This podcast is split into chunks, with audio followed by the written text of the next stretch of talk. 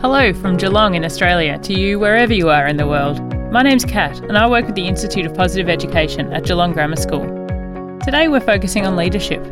Often when we think of a leader, we think of the big loud person at the front of the room, telling people what to do.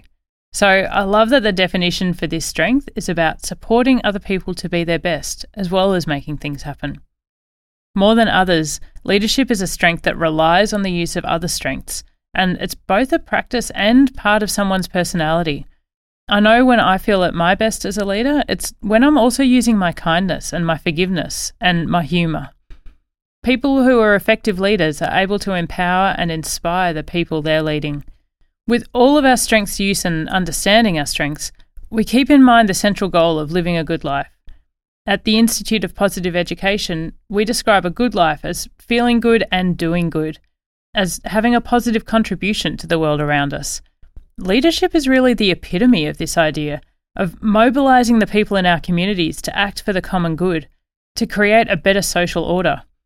Using a strength for good builds others up rather than the outdated or archaic view of leadership of beating others down into submission. All 24 of the character strengths are elements of character that are valued and respected by humanity over a significant length of time. As a society, we value people who rise to the occasion, who get people on the same page, who inspire groups, restore order, and serve as a moral compass. We've so many stories throughout history of great leaders who've worked for the common good. Leadership is grouped with other strengths of justice. This is a collection of positive traits that are interpersonal, like those that focus on humanity, but where the strengths of kindness and love and so on are about individual connections, the strengths of justice, teamwork, fairness, and leadership that describe interactions between the individual and a group or community. These are the strengths that make life fair. For the young people in your life, in spending a day thinking about and spotting examples of leadership, there could be some fun in thinking of animals that are leaders, drawing them and showing why they're good leaders, or maybe a problem solving activity like word games or fun maths puzzles. A good leader is flexible and good at solving problems. We could also ask young people to think about and describe what they could do to be a leader at home, or what are things they do to help other people do well.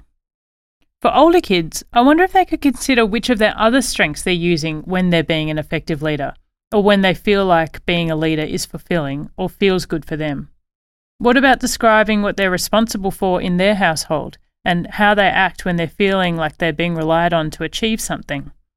A great dinner table conversation would be to talk about leaders in their community and leaders from history. What do they have in common? If you want to explore some leadership activities for yourself, could you be the one who organises a long distance catch up with some friends? You could set a theme or play a game, send around some conversation ideas if you wanted to achieve something in particular.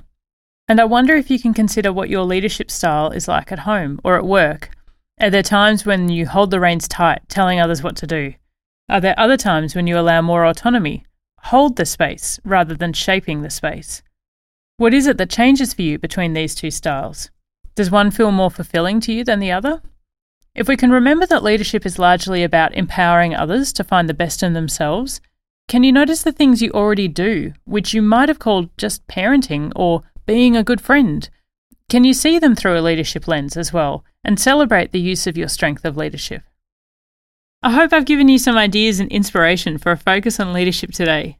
Some ways to think about this strength that might be new to you or your colleagues or the people who are sharing your workspace or your house. Remember to click through and look at the show notes, which have a summary of the activities we've mentioned here and links to other resources. Please do rate and review and share this podcast so others can find it too. And I look forward to talking to you again when we explore another strength of character, a tool we all have to support the good in the world.